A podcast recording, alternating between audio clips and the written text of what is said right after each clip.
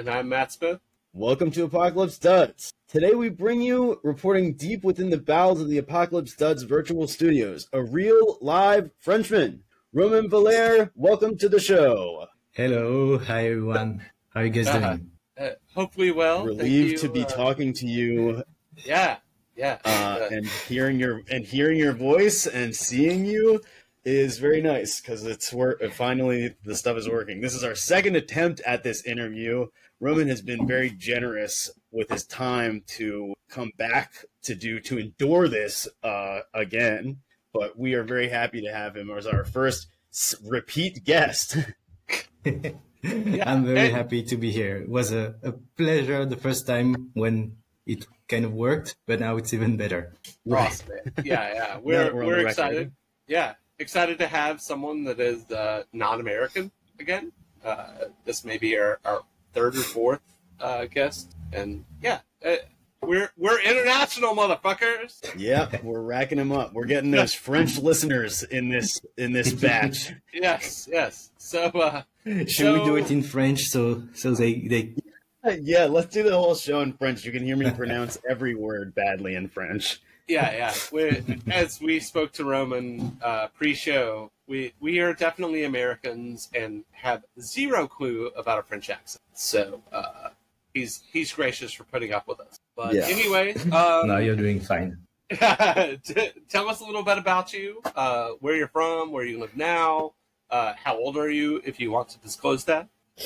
So um, I grew up right now. I, I've been living in Paris for a little over 10 years.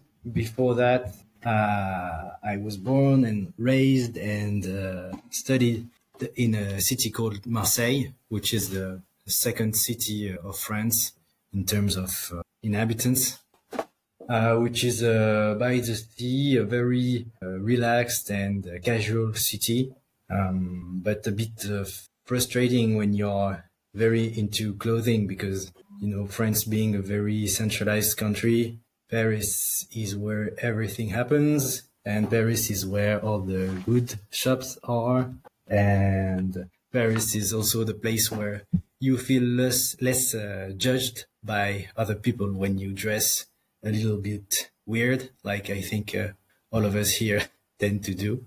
Surely. Um, yeah. So I, I, left Paris for I left Marseille, my bad, for uh, for finishing uh, law school, and then uh, I just never came back except for uh, I did leave Paris for a year when I was uh, I did a, a degree in uh, at University of California, Berkeley.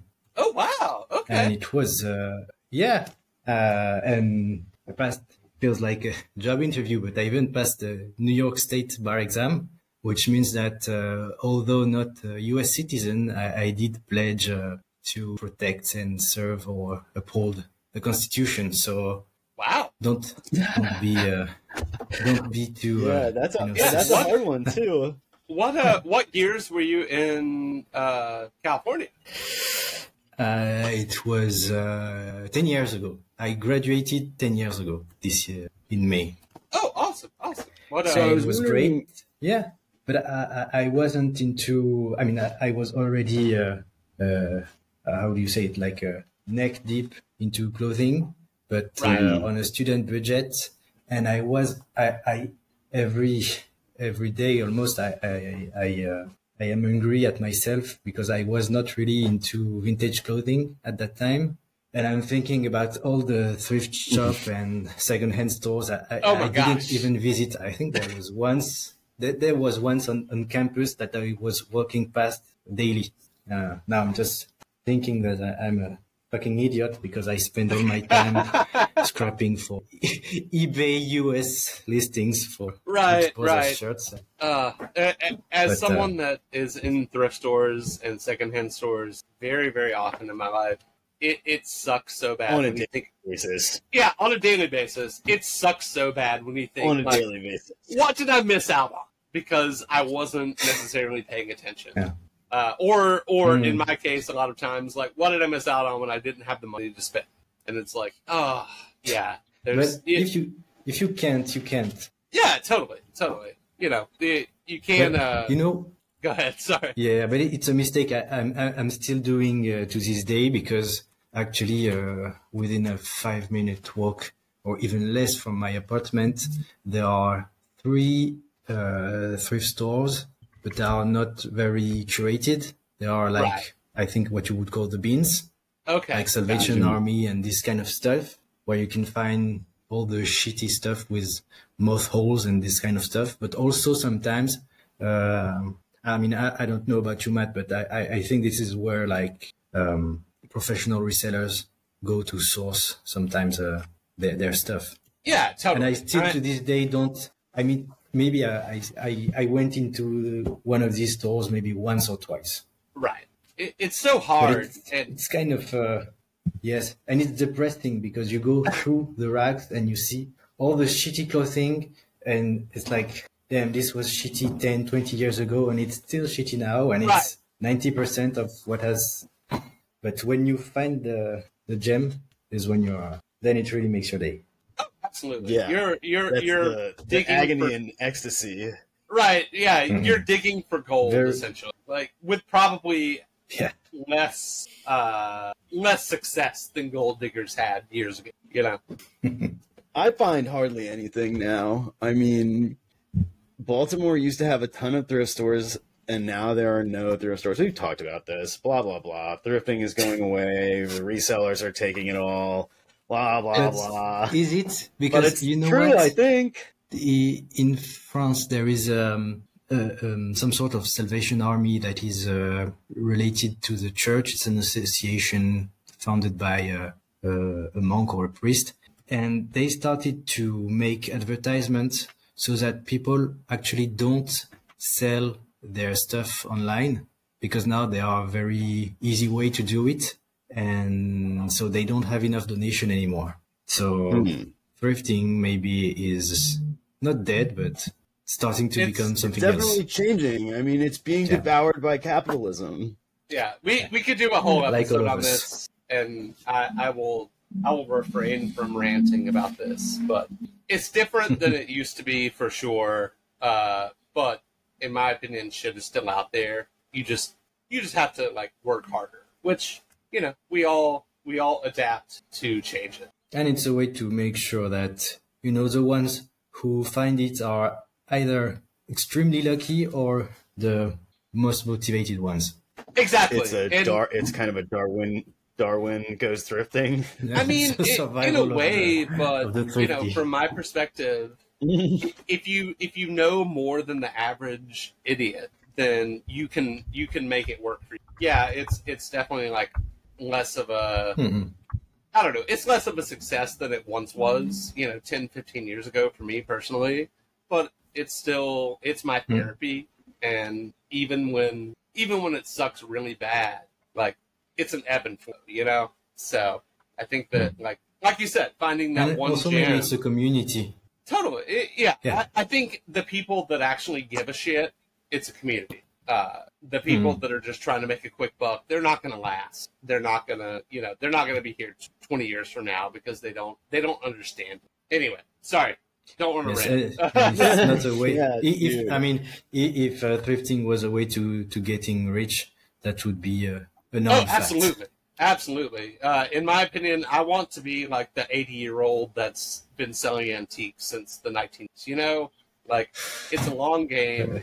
They're they're in it because they love it and they're passionate about it, and and that's that is essentially what I care about, like the passion. Hmm. And do you do you do mostly like um, um, military, uh, or, yeah, or do you I, I, do a lot of military. Branch out to... Um, uh, a lot of like like hunting camo and things like that. Just because I, I, I oh yes, nice. I I sell what I like. Uh, mostly, if I think something is mm. cool, I'm gonna sell it. Like I'm not trying to, you know, I'm not trying to like fleece anybody. I try to price things fairly, and you know, I I like. So you're not into cartoon T-shirts. I, I, mean, I am because I grew up in the '90s. So if I think one is funny as shit, like yeah, I'm gonna grab that. But it's also like I'm gonna sell it for twenty dollars, whereas like some you know some dork is gonna try to sell it for sixty, and it's like, dude, that's not a sixty dollar T-shirt. There's four hundred million of these in the world right now. Like It's not rare, mm. but you know, I, I think it's funny, it, and I think it's like it's nostalgic for me. So that, that's not my main business, but hey, man, 20, 25 bucks, like selling, I, I'm cool with that if I pay a buck or two for it. Mm. Get a that adheres to bread. a code. I try. I try. You know, because I it's like this... sometimes Matt will send me something that is like, ah, oh, that's kind of fucking cool, and Matt is like, no, I, am never gonna sell that. I would never sell that. That just is not. That just is like so against my whatever. Which I just think is awesome. I try. I, we were gonna ask you about. Yeah, dude, you are. Um, I was gonna ask you about Lastrolab. Um, so yeah, who's that guy? Right, this is the handle. The unknown, the unknown individual. Uh, what is it? What is the etymology of the word? So, I guess I don't mean like you know what I mean. It's not a word spelled backwards. I googled it. It didn't come up with stuff. So we're putting you on the spot. It's um, well. First of all, it should be uh, written with. Uh, it should be spelled with a e at the end, but that handle was already taken.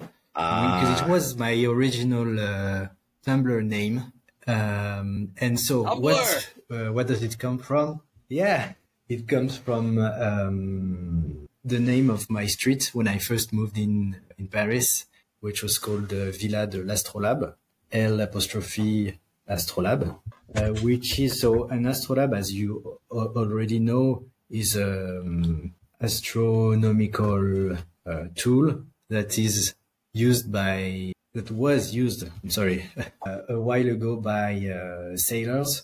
Yeah. Some sort of like a um, sextant. Yes exactly. Used i think it's used in coordination with the sextant or and yeah um, seeing we're getting the we're getting the vocab words out now. Hell yeah. And um, and so it was a name of a boat or uh, in the late 18th century from um, I think that there were two uh, two of these uh, boats that went to I think the Americas for exploration purposes and for scientific research, uh, which actually I think uh, got wrecked. And but since then, there has been several other ships from the French Navy called the L'Astrolabe, and I think there is even one still uh, afloat these days, and it's there is a probably... French Navy icebreaker. Even yeah, exactly. Which yeah. I thought, I thought maybe I don't know if you know this joke. Uh, you're shaking hands with someone, you say, "How much does a polar bear weigh?" You know this? No, just know. enough to break the ice. Ta, right? And I thought perhaps, I thought perhaps Lastrolab, it's a pun because the ship is an icebreaker. Mm. The name is an icebreaker because everyone asks you, what the fuck is up with the name, dude? Yeah. So it's, it's like in this, like in the, in this uh, How I Met Your Mother episode when they say, let's, let's start a bar. We should make a bar and the name is puzzle. What's the puzzle? Well, that's the question. And that's, you know, the name. I'm sorry, I see uh, somebody's following. No, you? No, no. and so Excellent. yeah, it's uh, so and now we know where it comes from. And it sort of is an icebreaker, right? Because we're well, we are into the show now. Ice hmm. broken. yeah. So yeah, it's uh, and sometimes I, I it's far from where I live now, but whenever I have the chance, I go there and just take a photo of the lake or if I'm with someone, I ask them to take a, a fit pic and say, uh, back to the source. Nice. Right.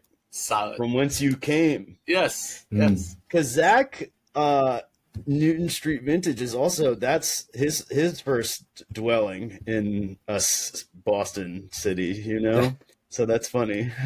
Yeah, and we we have uh, we have the same tie. I don't know if you noticed that Ralph tie, right?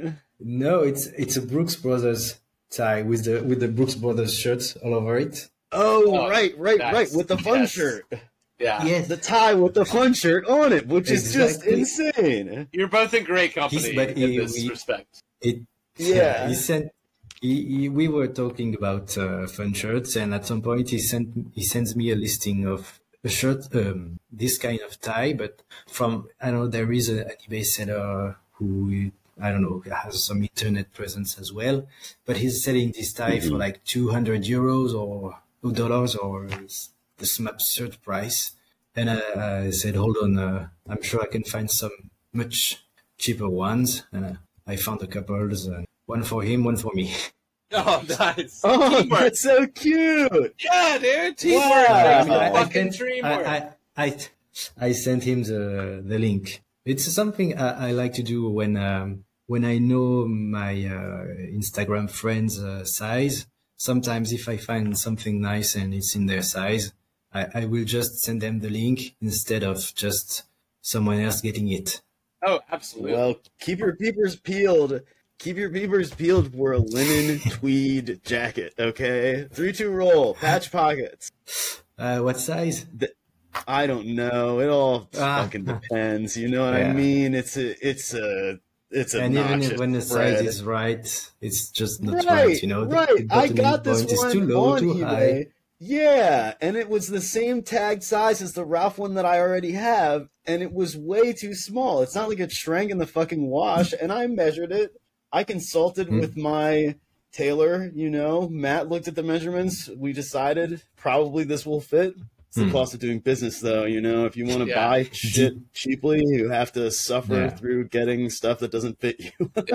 yeah, you're no, I, you're revolutionizing uh, egalitarian secondhand shopping. Like this is this is a big deal. This is this is how we should yeah, all approach uh, it. make your. I appreciate it. It's like um. Yeah, men's were exactly. comrades in arms. Yeah, mm-hmm. brothers in arms. brothers in fucking arms. so, uh, Ramon, we wanted to ask you uh, what your first clothing memory is. Um, I'm not sure. I think the, the further I can think of is maybe being a kid like five years old or something and watching movies with uh, the bad guys, the mobsters who are mm-hmm. wearing sleek suits with uh, suspenders and thinking, wow, I, uh, I want to be like them and uh, be all cocky with uh, my nice suits. So I think that's like the really oldest one and one that's more recent and but I think has um, impacted me uh, has impacted me uh, was when I was in middle school and high school and I had this strong sense of the way you dressed was a way to position yourself in this micro society that is high school. Mm-hmm. If you dress one way, it means you're part of this crew. But if you dressed like that, but you're not really part of the, this group, are you really part of it? And will it change? Uh, I mean, I, I, just remembered uh, uh, vividly um, that, um, or at least that's how I perceived it. Clothing had a, an important part into the the social game of uh, high school. Maybe it was just all in my head. No, it for sure does, and it's all about um, you know what we talk about on the show, the way that clothing signals things. And in hmm. high school, it's like as brutal as it gets. You know, if you wear like the wrong, it doesn't exactly. even matter if the thing is wrong. You know, but it's like the thing yeah. is and we do this with the Ivy style shit, right? It's True. like yeah. he didn't really forget to leave his shit unbuttoned. Like that is inauthentic. I don't like it. Yeah. Oh, nice button down, but is it a lined collar? Oh my god, you're such a dumbass. right. yeah. You're a loser. You turd. Yeah. Is that what you yeah. call a collar roll? Yeah, yeah, yeah, exactly. And so it's vicious. It's really mean. Mm. But, but uh, the, the funny thing the about it is that I yes yeah yeah. But I, I, still have kept some some clothing from my high school years like uh, I think I have a peacoat still in my uh, my uh, in my uh, closet, and a few also um, like a, a, Ralph Lauren. Uh, um, I'm sorry, Ralph Lauren cap. Also like the white baseball hat, very basic, but that was very very um, popular and really meaning that you're one of the cool kids. And right. Um, it's like completely torn out, uh, t- torn out, or at the on the visor. Oh, you nice! Know, you can see yeah. the, the plastic the bill, inside. The brim. Yeah, yeah. yeah. dreams. That's lucky. Mine always just get destroyed. Mine always just get like s- a sweat stain. You know, just it looks like I don't. I yeah, mean, no. I and then I tried to dye one with turmeric once, and now it looks like it was soaked in urine.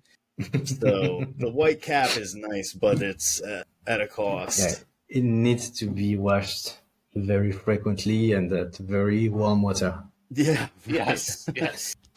Um, so you were talking about Marseille, growing up in Marseille, and we were wondering what sort of style you saw growing up there, right? As the second city, I, is it kind of like I was going to ask this earlier? Is it a little bit like New York, LA? Uh, I would say it's a bit like a bit of both because you have a weather that is more similar to LA, very mm-hmm. sunny, uh, very hot, um, especially in the summer, of course, and but also windy, and uh, which uh, which the the legend, uh, according to the legend, there is so much wind that it drives the people there crazy, and uh, mm. which is what makes it close to New York. Because right. in Marseille, you wouldn't be surprised if the person sitting next to you in the bus or the subway just starts talking to you, which is something that normally doesn't happen in a in a big city with uh, normal people. Like in Paris, nobody talks to each other. Uh, right, there, yeah. it's very much more friendly, but uh, also sometimes you don't want the bus people to get too friendly either. Uh, but um, and so in terms of style, it's very uh, laid back, very uh, relaxed and um, also uh, very show off. I mean, not everyone, of course. I'm just making a, a big picture, um, but there is this kind of stereotype of um, very vulgar man or woman that is actually kind of uh, uh, got kind of got famous. Uh, it's almost a mythical figure. Um, like, um, yeah, I don't know how familiar you are with um, Simon Jacquemus, you know, a French designer who makes mostly female uh, women clothing, and he's from from Marseille or from the south, and he made like a couple of collections in in um, honor of uh, this this type of woman called uh, La Cagole. Hmm. I don't know how it might not ring uh, a lot of bells because it's very, very French specific. So it's in terms of style, it's so uh, it's not the city where you can take photos of uh, very well dressed old men. There are some, but mm-hmm. not so many. Um, and being a, it's not a small city, but it works in small groups, in small circles. And so, like going back to what I said about high school, if you belong to a certain group, you will dress a certain way. And if you belong to a group but does don't dress that way, then it will be uh, it will be perceived in a very uh, in a, a, bit of a strange way. Sure. Like like like when you are a high schooler or a law student and wear a tweed jacket in a Mediterranean city. Uh, where everybody's just wearing a t-shirt. Yeah, yeah, yeah. You're you're out of place. Well, it would be a little bit like me trying to explain to you the intricacies of the relationship between Washington D.C. and Baltimore. Like it's very sophisticated, but it's irrelevant to you, right?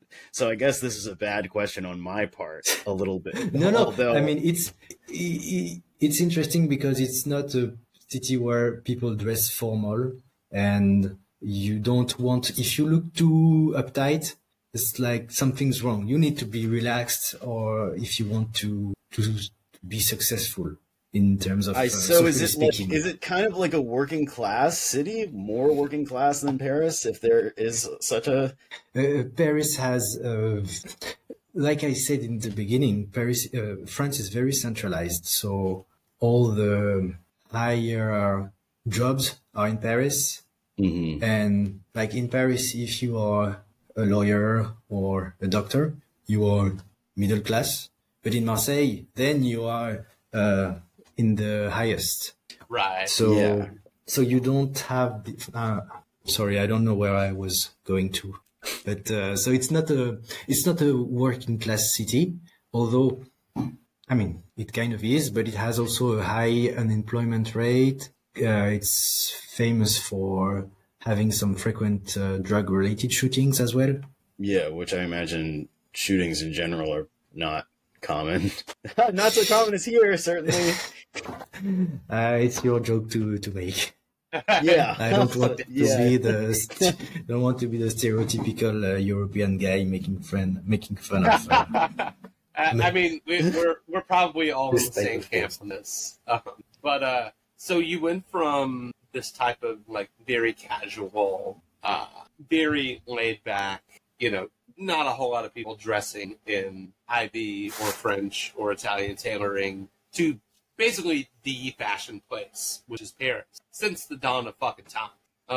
Eh, like, what uh, what do you see now on your day to day basis as someone that like wears a tie or a jacket or a suit every single day? Like, is that is that very common in the fashion capital of the world?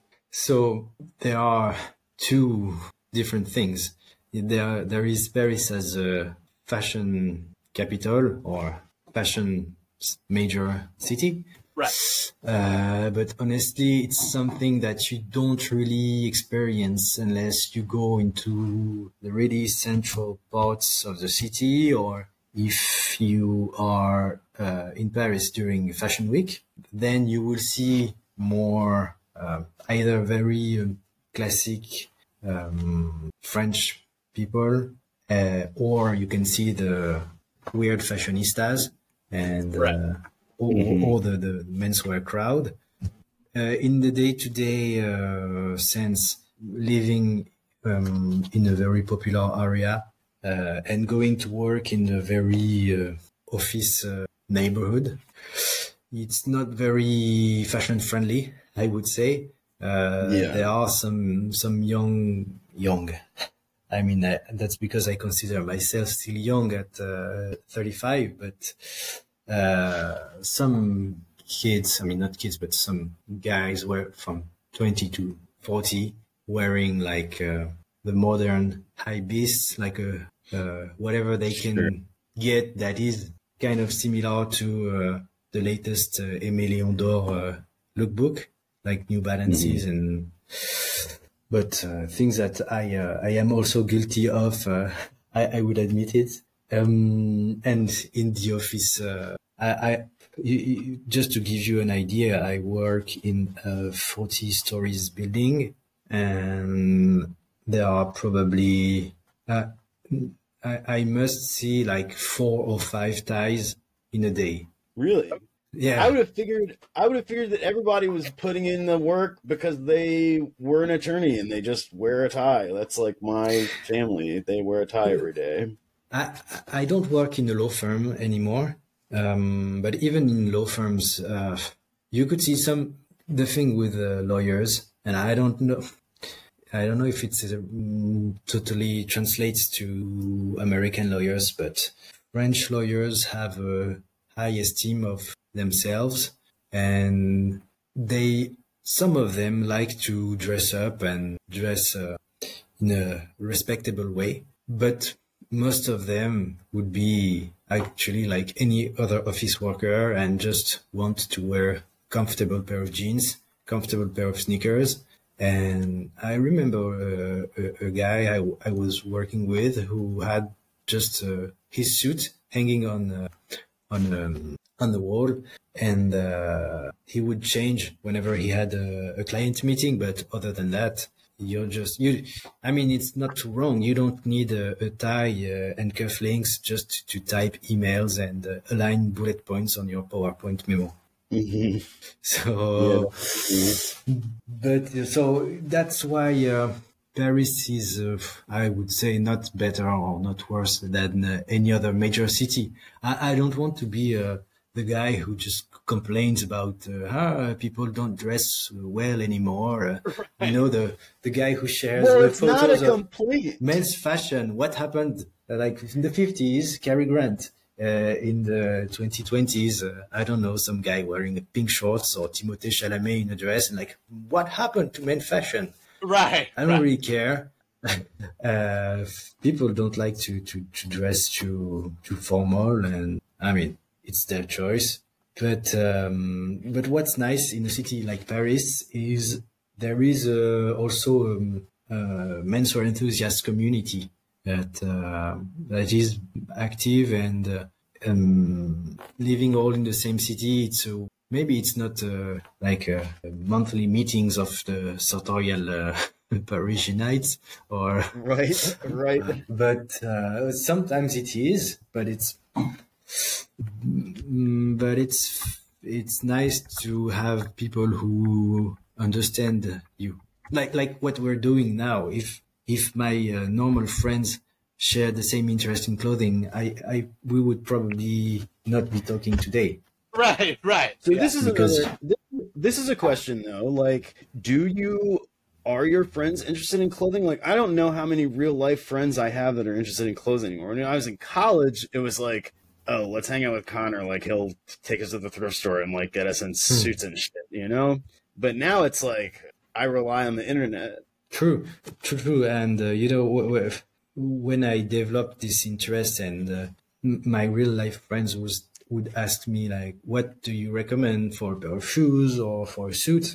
And I would always point them to the most expensive solution option. So they just, or, or the most complicated option as well. Yeah. So they just stopped asking me for recommendations. And uh, nowadays, no, I mean, they, uh, I'm sure they like, uh, they have a, an interest in what they wear, but maybe, uh, and hopefully for them, it's not as uh, excessive as mine um, but I, I, have a friend who is, uh, by his work, uh, adjacent to the kind of uh, hype beast uh, community. I see. And uh, last time he sent me a, a, video of him trying on, you know, the red MSCHF boots. Oh God, yes. no! so yeah, he wow. and uh, uh, it's I mean it's uh, it's great because he's the only one who with whom I can make this kind of jokes. Right. Yeah. yeah. So if he's receptive, I, I, told him next time you. Yes, exactly. Like maybe we don't like the same stuff, but uh, we have we share the the culture or at least part of it. Yeah, because it's yeah. it's good, right? Because you are on opposite sides of the world, sort of, uh, but you still have that like whatever exactly. Is, you know what I mean? It's like the waiting, waiting online to like buy whatever thing at whatever hour. Yeah, yes. it's good, and it's it is good. It is yeah. community based. And I, I don't want to be uh, very uh, ring fenced to uh, just wearing a suit and a tie. So uh, it's what's nice about it. It's to be aware of stuff that are happening outside of your comfort zone and uh, be able to enjoy to enjoy it from a, a bystander standpoint. Exactly. Yeah. Like, Absolutely. Like clothing is so disjointed in a lot of ways that like it is one of the reasons why it makes it cool. Um, you don't have to wear or appreciate the same things as someone else, but you can you can connect on a level that you both give a shit about how you look, whether it's whether it's the same or not. And like that's kind of one of the things that makes this Absolutely. this stupid hobby fun. Yeah, it's uh, um, it reminds me of an old uh, advertisement uh, TV ad for the French uh, Soccer Referee Association mm-hmm. that used to air during the sports sport broadcast, and it was like uh, soccer uh, soccer referee associations. We don't have the same jersey, but we have the same passion. Right. And it's right. the same here. We don't have the yeah, same jersey. That's very good. We, we spend too, too much money into clothing. So it's it's the way I want to see it. Totally, totally. That's that's I'm a very I'm writing that down. Yeah, that that's a very good way of thinking about things, and like something that I also try to embrace. Like I like what I like if you like what you like hmm. and it's it's not just like buying shit from H and M, then fuck yeah, man! Like I'm stoked for you. I just want you to be happy, and yeah. I want us to connect on a level that like we're both interested in looking looking how we want to. And we don't have to like the same thing. Like if exactly. someone uh, comments uh, under one of my posts like uh, you dress like shit, I mean it's I won't take it personally. No, if he no. says uh, your face look like shit, I might, but otherwise, I mean you don't have to like uh, what I like, and it's a no. good thing because uh, more for me. Exactly. right. Right. so we can get into menswear. I mean, we've sort of been there, but um, so everybody knows about the houses of men's style, Italian, English, American, even. Um, what are some things that set the French house apart? I mean, it seems like the Italians and the English get all the glory, and there is like another. There is at least one other thing. I are you talking uh, in the terms of uh, really tailoring houses and suit style? Yeah, basically. Yeah. I mean, I know that there exists like a French way of making a mm. suit, but I'm not an expert really. It's mm, I'm I mean I'm not an expert either because uh, really real high-end bespoke French suits are extremely expensive. There yeah. there is no or maybe there are, but you need really to turn every rock to find a cheap local tailor that would make a, a good job. So, and it's unlike, for example, in Italy, where you have a, a lot of uh, um, tailors who have apprenticed with older tailors and then made their own workshop. Like the, um, my tailor, uh, the the one who makes my suit, uh, and actually I'm gonna meet uh, tomorrow.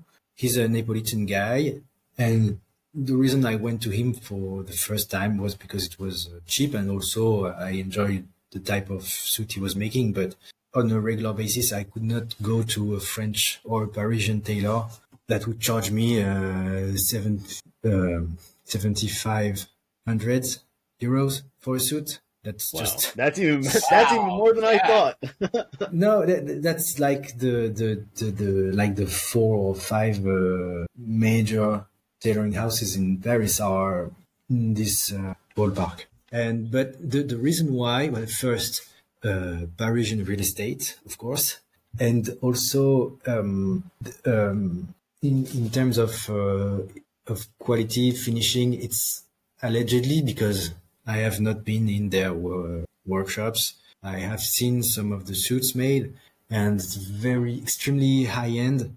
Um, I, I, I don't know if you're familiar with what is a, a, a Milanese uh, buttonhole, mm-hmm. right? Which is a, a, way of hand stitching the buttonhole, but in a more refined way that than uh, it's the one you get on the the label. Sure. But it's made differently than the other buttonholes. It's more refined and mm, suits made from these um, these brands that are like uh, Smalto, Camps de Lucas, Cifonelli. Um, there are also some independents who have worked there and then made their own uh, made their own um, workshop and stores. They all have a high. Uh, I'm sorry. I think I, I need to uh, baby bottle. Uh, yeah, no, that's okay. Yeah. Be right back. It's gonna be five minutes, I think. Okay, no problem. Yeah, no problem. No, be right back.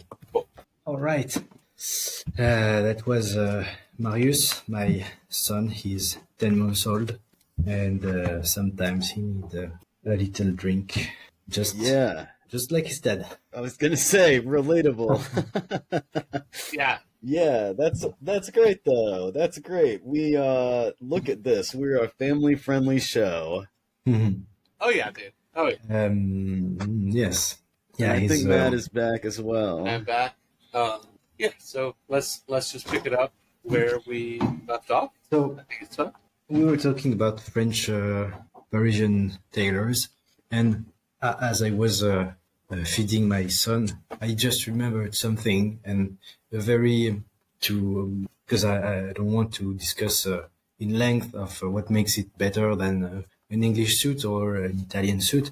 I don't know English uh, houses that much, so um, I cannot really say. I've heard that maybe quality may have decreased over time, but never seen an English tailor, so I don't want to say anything about that. You'd have to ask uh, Derek next time he's coming. But um, right. you know, um, you know how it's a, a, common thing to say that for Italian suits, uh, Italian artisans, they, but it's more maybe a marketing thing. They say, "Oh, it's imperfect because it's handmade." Here it's the opposite. It's it's perfect because it's handmade. Interesting. So, uh, see, so yeah. this is what we were looking for. That's interesting. That's great. Yeah, I mean, because honestly, like, um, the cool. only French tailoring that I can name off the top of my head is Cifonelli and Arnys, uh, both of which are, from my very limited ex- experience with both, in in fucking incredible. But that mm there has to be more to to that side of uh, French clothing than those two bring.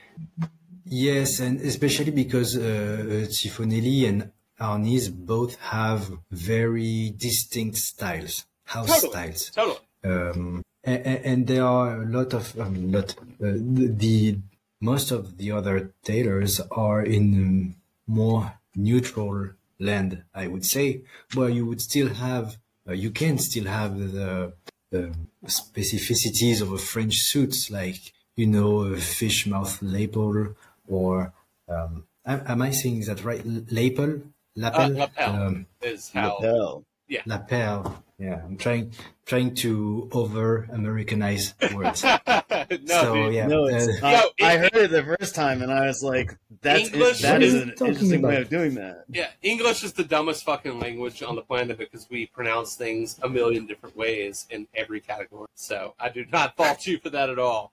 I think it's the same for every every language. When I was in uh, law school uh, in the US, there at some point there was a I couldn't understand something, so I, I had to ask a question in the middle of the, the class in front of uh, 100 or 150 students because uh, it was a sentence where the word um, sanction was used, but as uh, in French, sanction, sanctionner means that you uh, punish something. Okay. But apparently, yeah. in in English, it means you punish something or it means you allow something. Right which are the opposite meanings. So I had the meaning in mind that made a sentence that made no sense. I was like, but why would it? And it was obvious for everyone else, but, but me. so anyway, um, the fish mouth lapel, which is a very uh, typical French way of doing the, the notch, uh, which is something that you can find uh, you can ask uh, all, all, French tailors and they will have their own version. Uh, but Arnys, for example, has a has or had because I don't know if you know, but uh, the, the, the brand has been uh, bought by uh, by Berluti. oh, really? Ten years ago. Okay. A little yeah. More, yes, and yeah, it's if you were familiar with Arnys before that, it was very colorful, a bit eccentric, uh, but also more uh, more city appropriate right. suits, but in the same time also very um, um, um, 18th, 19th century inspired uh, patterns with uh, flamboyant colors, uh, which mm. was which is very incredible. And I remember passing in front of the the store windows and looking at all these colors and uh, I, I, was too intimidated to, to go inside. But at the same time, when I, I, I look at the lookbooks they, they, they, they, from that time, I'm like, this is great, but kind of unwearable at the same time. And yeah. which is why it was mostly, uh, this kind of clothing was mostly worn by uh, old um, intellectuals with uh, big bass. Yeah. That's my uh, aesthetic. That's exactly uh, what I yeah. want to look like. It, it kind of sounds it's like a, the American version. It's a lifeguard. Yeah. yeah. It's like it's like Paul Stuart but French. Uh, at this, that's that's Maybe. a reference. I don't no know. One is gonna I know the name, but yeah, yeah sorry. No, Paul Stuart. I don't know. I don't know the I don't know what the French version looks like exactly. I want to look it up. I'm very curious. I think that that sounds up my alley. Yeah, yeah. I mean, mostly what I know about Arnys is the Forestier uh, and their other like kind of I don't know, just just very solid outerwear pieces. Like I found the tailoring here and there, but I mostly relate them with like really cool outerwear. Mm, yes, uh, the, they had some very um, very strong uh, piece of outerwear. Yeah. And um, it's something that is very, very uh, extremely so, sought after, especially by the Japanese uh, collection right amateurs, which which uh, you know pulls up the prices. So nowadays you you, you cannot find a, a Forestier for less than uh, six hundred euros. Right. Yeah. They they've been kind of wow. kind of at that for a while. sadly. Yeah. Um. It's you know it's the Japanese. They are two steps ahead. oh Oh, one hundred percent. So I guess mm. this this question also kind of hits on that point. Um, how did you get into Ivy Style, and is that type of thing readily available in Paris, or you know, are you mostly shopping on online?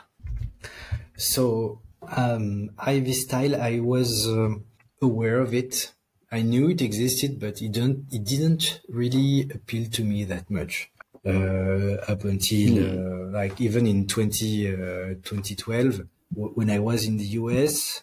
I knew it existed. I knew it was uh, Oxford cloth, Oxford cloth button downs and penny loafers, but I wasn't really looking into it. And then I think someday I, I'm not sure why, I looked up uh, for vintage Brooks Brothers shirts. And it took me a while to buy one because I wasn't much used to, I, I looked it up on eBay. And I wasn't really much used to to buy uh, to buy um, used clothing online. So i wasn't sure what size to get I wasn't sure what measurements would uh, fit me, but I ended up getting a, a, a, nice one, which was a yellow six button uh, Brooks Brothers makers. So the, the, good kind of shirt. Unfortunately, it was uh, slightly short on the sleeves because I had no idea how the sizing worked. But other than that, uh, I fell in love with the shirt. So I, I ended up uh, selling it. But since then, I just kept buying and buying. And I had one in the mail last week, and I have two coming uh, crossing the Atlantic as we speak.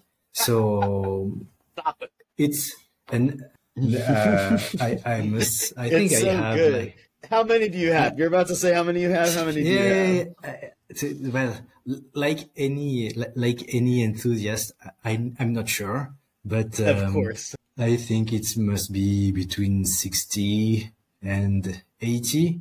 Oh, shit! U.S. made. Yeah, it's not. Uh, and I, I, and those are just some... those are just Brooks Brothers. Those are yes. just Oxford. Those are only mm, Brooks Brothers uh, Oxfords. You have sixty to only, eighty. Only Brooks Brothers, mostly the makers line Right. Um, but not, but in the, the difficulty is to try and find new uh, patterns that I don't already have. Right. Yeah, I was gonna say, what is your favorite? What is your favorite pattern? Because like I have a lot of shirts. I probably have 50 shirts. They are not all Brooks Brothers, but the Brooks Brothers shirts that I do have are more or less the same. So I'm wondering which rare weirdo ones you have that you are especially holding on to and not not so, revealing in a fit pin. You have them my, in waiting. You know, my uh, favorite one, and I, I don't know if it's the rarest, but I think it's pretty cool it's and it's not a button-down shirt. It's a tuxedo fun shirt. No With, way! You know, That's awesome. Front, Dude. The front placket is uh, white, and the wing collar is white as well. But then you have a sleeve striped in one color, the other one the other color. The front that is not the the what do you call it the placket. Mm-hmm. The, around it is also another color, and the back as well. So and I I found it I think two months ago, and it was for less than twenty bucks. so yes. I immediately hit buy it now. You know, it's yeah. one the situation where you you buy first and then you look at the measurements. Oh, you look yeah. at the measurements once it's done. That that yeah. is not a shirt that I knew I knew this existed. No, no, I, I knew it existed, um, and it was uh, like the first time I saw one in a in a good price. Okay, so I have to so. I have to do a shout out to a friend of mine that listens to this podcast, Chris Roy. Stop fucking asking if you got too many shirts. This dude has you beat. yeah. Uh, and the, these are just uh, the, the, the the the the button downs, the Brooks Brothers shirts, because I have the normal shirts that I can wear with my suits. Yeah, because you don't usually wear you don't usually wear a button down collar I love anyway, everything right? about this scenario. I'm just being honest. Because it is. This is usually the best part of the interview. I mean, because this is a like ashamed admission of like hoarding, you know, um, which is just great. I used to wear them a lot when it was uh, in the the middle of COVID because I was staying at home, and then it's a perfect shirt to wear at home to um, where you can wear it. Uh, what I love about them is that they have this very long or V-shaped tail. Oh, totally. That mm-hmm. kind of look a bit weird, but I love it when it's untucked. Uh, I don't know. I just uh, love the shape, so I like to wear them untucked. Sometimes, uh, sometimes I, I I'm also a tucker, but it would depend on the on the pants. And uh, if you and so no, yeah.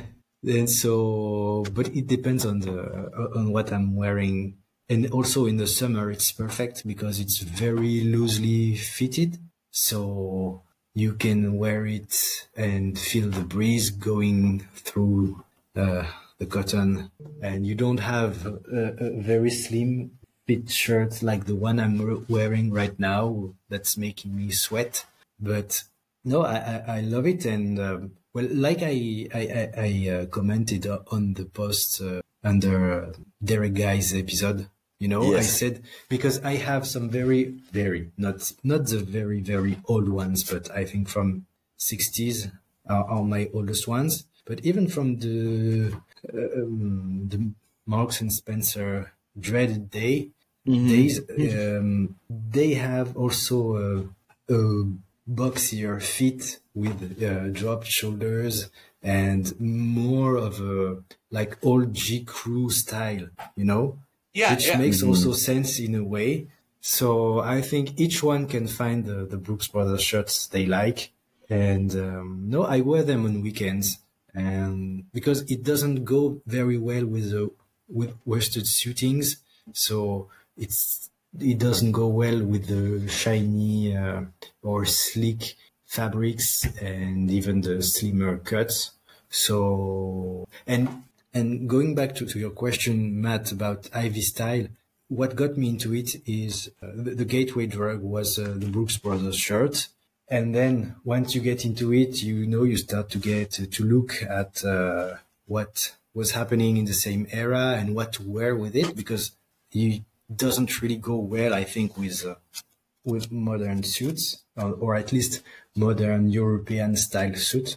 So you have to look at uh, uh, slack jackets, uh, high-rise chinos, and mm, the things that naturally go with it. But to be honest, I really enjoy the Ivy look, but I'm not sure I want to be uh, an Ivy cosplayer. Yeah, yeah, you know, that's a that's a perfect fucking way to put it. There's a fine uh, I, line, though, right? I mean, there's a really, really fine line, I think. And also, it's uh, it's maybe it's less. Uh, I appreciate it, but maybe it's less in my culture. And there are, if I want to wear a suit, I think I will want to wear it more in a more European way, in, in ideally in more mm-hmm. French way. So that's why I I have a few um, sack jackets, you know, but they are actually from a French brand, called J Keydge. I don't know if you're familiar with it. Yeah, yeah. Um, I, I and- didn't know that was yeah. actually a French brand, but I do now. Yeah, yeah, i- it's uh, it's. I'm not sure when it was founded in the probably in the 1990s. Right. Yeah, they seem to be in that early, kind of uh, like LBM 2000s. 1911 vein. Hmm. but with very um, uh, referencing the Ivy codes. Totally. and uh, yeah, throw in uh, a couple of uh, of uh, penny loafers and some shell cordovan shoes, and there you, you go. Without even noticing it, you have an Ivy wardrobe, Right. Right. and of course a couple of couple of uh, of narrow ties because you need to have the ties that match the shirt, like you need to have the pants that match the shirt or the jackets, etc. All part of the costume. Yeah. So I wanted to ask, and this I am always curious about, and I feel like I have not gotten really gotten an answer at all, but I think I will get one from you. So you're in Paris, which picturesque, right? I mean, Paris is the city beautiful, you know? Hmm. How do you plan your fit picks? You just walk around and do it? Do you have an idea in your head as you're walking around? You see a good door and you're like, that is a fucking fit pic. Do you have a document? Uh, I, I I try to not take the fit picks at the exact same spot for uh, Like t- a loser twice in a row. No, no. Oh yeah, right. okay, you got me. No, no, no. I mean um because no, because I take my shit in the same have- spot every day. yeah, exactly. So Like a you have loser. continuity. No, you have continuity and consistency. Um, You make a good am not every day in the same place. No, I just don't want to have, uh, you know, every day a different spot. And then uh, when you look, because, and then when you look at my uh, Instagram page, and then you see, oh, that's twice in a row at the same spot. Because You have to choose important. one, I guess. Right? You have to choose to either do it in a different location all the time or do it in the same or, location all or the time. commit yeah yes but uh, but no uh, so I, I try to change uh, the the location and it, it uh, really depends on the, the I think in based on my uh, strong experience as a fit picker I would say that the light lighting is the most important I mean, Connor, you, you take some uh, photos and you're a photographer as well. So you know that uh, light is the most important thing in a photography. So Oh yeah. And I fuck it up all the time. Somehow I only take pictures at the worst times. exactly. So uh, now I know that if I want to take a fit pics and it, because it's the summer, I would have to either do it in the morning or in the evening. So going to the office or coming from the office, because otherwise, you know, I will have the strong uh, sunlight coming on top of me, making weird shadows of my skull or, or my glasses. Yeah. That- That's why I look that's why I look so legendary all the time. so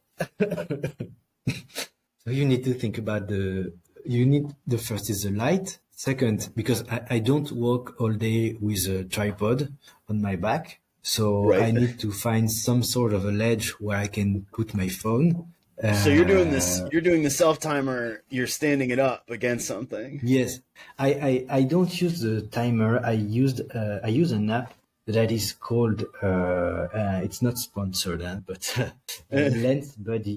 Lens Buddy. So do I.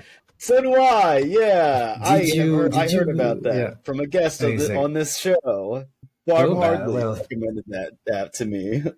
It's very good. It's it's- extremely good. because it makes better um, quality than the built-in uh, timer. Yeah. And- yeah, agreed.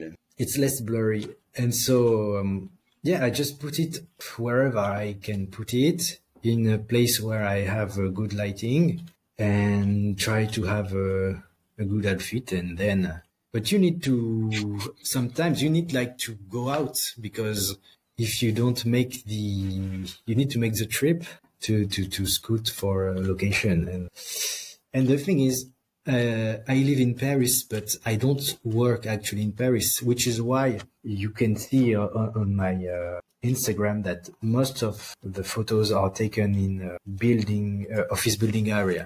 Mm. which makes interesting architectures. So I'm not totally complaining about it, but it's not as uh, uh, picturesque or as uh, postcard worthy.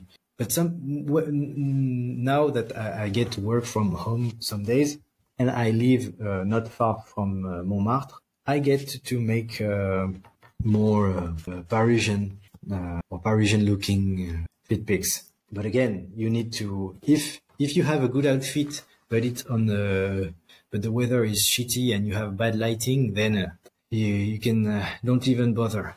I, I don't anymore. Stand in the you rain. Know, I, Stand exactly, in the rain. That's what I do.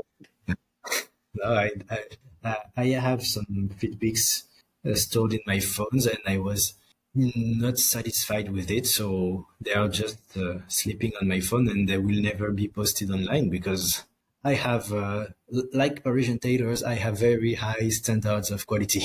Yeah, well, I have no quality control except for sometimes I send Matt. I sometimes I send it to Matt, and Matt will say like, "You can't leave the house like that." Uh, but then sometimes Matt says like, "Good outfit," but that's usually if Matt has assisted with the outfit. So hmm. you know, there's a bias.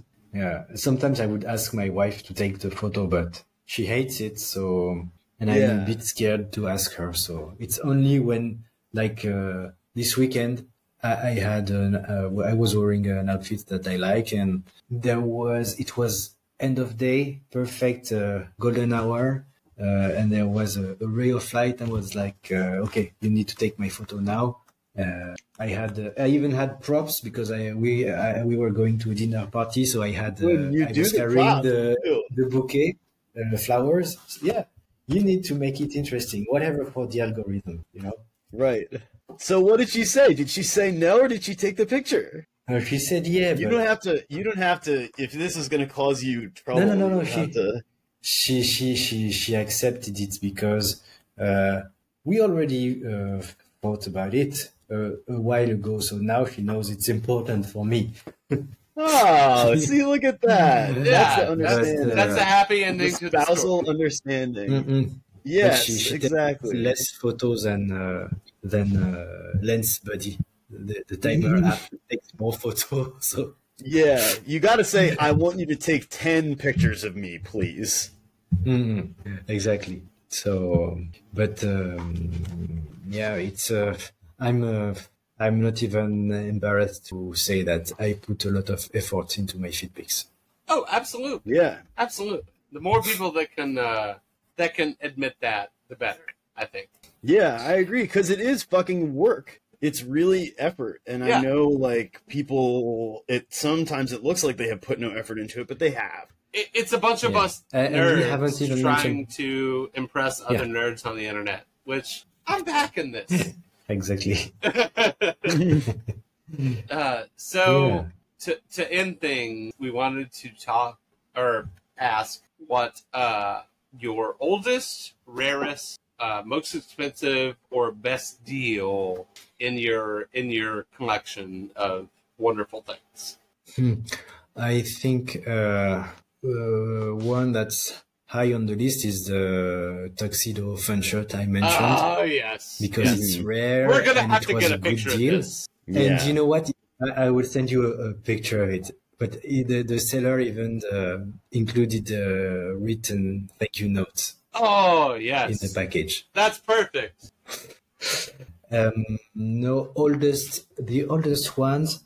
I think I have. Uh, it's not. I don't have a lot of old stuff because what I get is from eBay. So you, it's hard to find stuff that are um, older than I would say mid-century. Right. I, I have um, a herringbone twill shirt you know, from US Army, the mm-hmm. one with the 13 star button. Yeah, yeah. The gas flap. Speak my language. um, also, one that's pretty cool is um, uh, still in militaria is um, some Belgian paintbrush camo um, paratrooper overpants. So you got all the shit. uh, it's you know, it's the, the funny story about it is that I bought it, didn't tell my wife, of course, because uh, I'm an adult and I can make my own bad financial decisions. I wanted to wear it and I I washed it twice because it's it smelled, you know, like grease and like it was stored in basically in the army warehouse for 40 years, but it still reeks like grease and uh, and it's they are big pants and they make noise when you walk like when you're wearing uh, ski pants. And so I, I exactly I wear them. I get out of the room and my wife looks at me with eyes like what is going on? What this is very um, i don't I'm, she didn't have to tell that uh, to say that she hated it. But uh, uh, nevertheless i wore it uh, throughout the day. And she was like oh my god it even smells bad and it makes noise but uh, I I, I, uh, I, stuck to it. It's like I total sensory hatred. Yeah, and because it's uh, uh, aside from smelling bad, but we are going going to no smell now, and the noise. Uh, I mean, I can't say for sure, but um, it's also very big. It's like uh, MC Hammer pants you have yeah, to be able to appreciate awesome. the fit for sure. Yes. But so that's and uh, one uh, interesting stuff. I, I, don't really own it because it's uh, in my uh, my family has had a house in the countryside for uh, so many generations that we are not sure since when. So basically, two hundred years at least. Oh wow! So you know that's wow. where you can find the cool shit. Unfortunately, uh, the closets have been emptied every I don't know 50 years or so. So right. there isn't a lot of cool stuff, but I did find a fencing jacket in twill. I don't know if it's linen or a mix of cotton and linen and dating from I would say early 20th century and it's pristine condition still with the pencil markings in it uh, so that's, I think, the the coolest. Uh, I mean, most interesting and oldest uh, item. Hell yeah! and it's not really in my possession because it's just in a in a drawer. Uh, but I think that's the the nicest I have uh, encountered. Yeah, it has got a story and behind it. Okay. Historical too. Yeah, yeah, yeah. And I kind of like also the, the, the some of the Parisian bespoke jackets or sport coats that uh, I, I, thrifted uh, in the recent years as well because it's very, like I said, very nicely made in a very specific uh, cut. But it's what's a bit dumb is that there are four or five uh, um, jacket made with a brownish shade uh, squared patterns. So they they are all kind of like the same but different, but still the same, you know? Yeah. Yeah, sure. That's that's a very nice like grouping of thrift, thrift finds for you to to champion. Hmm. Well, uh, but, thank you um, so much for yeah. coming on. Um, we always like to give our guests a chance to shout out uh, whatever they want to. So here's your chance. Uh, have at. Follow me on Instagram if you don't already do it. I am Lastrolab at L A S T R O L A B. Follow my uh, analog photography account that is Lastrolog, L O J at the end. Uh, which is uh, good. Which is a good one, yeah. by the way. Oh yes. Oh yes. It's a double. Thanks. It's a double follow for sure. And um, what you can follow as well is uh, uh, the Instagram page of uh, Les Indispensables Paris, which is a, a website or blog for which I uh, contribute sometimes. Uh, LES indispensable is, is so long. I yeah, let's we'll, we'll, link it on our uh, on our page for sure.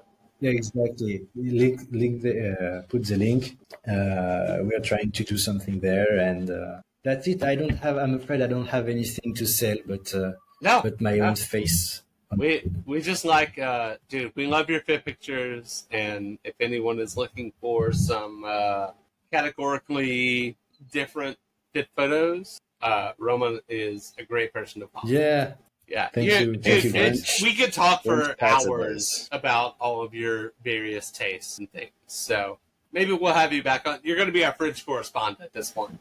So Uh, Yeah. be happy to. hell yeah, hell yeah. um, well, uh, thank everyone for listening.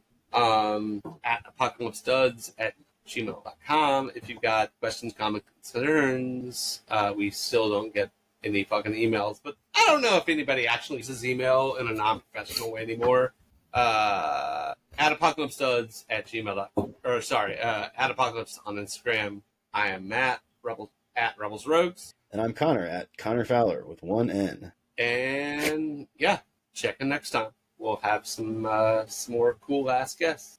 To all of our listeners, we appreciate uh, you following along. We appreciate you following on whatever platform you use and rating the show on whatever platform you use. Um, at this point, we've done 20 some odd episodes, and we do this as a labor of love, but it ain't free. And so, if you would like to contribute to the Apocalypse Duds, uh, Kitty, if you like what we're doing, if you like the guests that we're having on, um, we would surely appreciate it. We're going to keep doing it either way, but we pay for a service to host this and record it every week or two.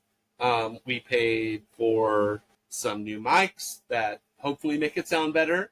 Um, but yeah, if you'd like to make a contribution, either Venmo or PayPal works. And I'm going to throw it over to Conor to give his contact. Yes, my contact info. So my Venmo is um my name C O N O R dash Fowler F O W L E R. Um, so you can send me whatever you feel like, Yeah. uh, even if it's Panties. you Yeah, right. we're, we're not asking for uh, anything particular, but hey, man, if you want to send us five or ten bucks, it helps us to Or one or one dollar. We don't give a shit. But at this point, Yeah, but a but a closed mouth doesn't get fed, isn't that what they say? something like So that. we're something like that. Talking Uh, our shit. also, what's your what's your PayPal, Conor? It's my email address, which is my name at gmail.com. Okay, so Conor Fowler at gmail.com or PayPal uh, Yeah. or Venmo. And Yeah. we appreciate it uh, so much. We don't even care. But, uh, you know, if you like and listen and rate the show and want to throw us a little bit of, you know, a little bit of money, we're not opposed to it. So thanks for listening. We'll be back soon. Thanks very much.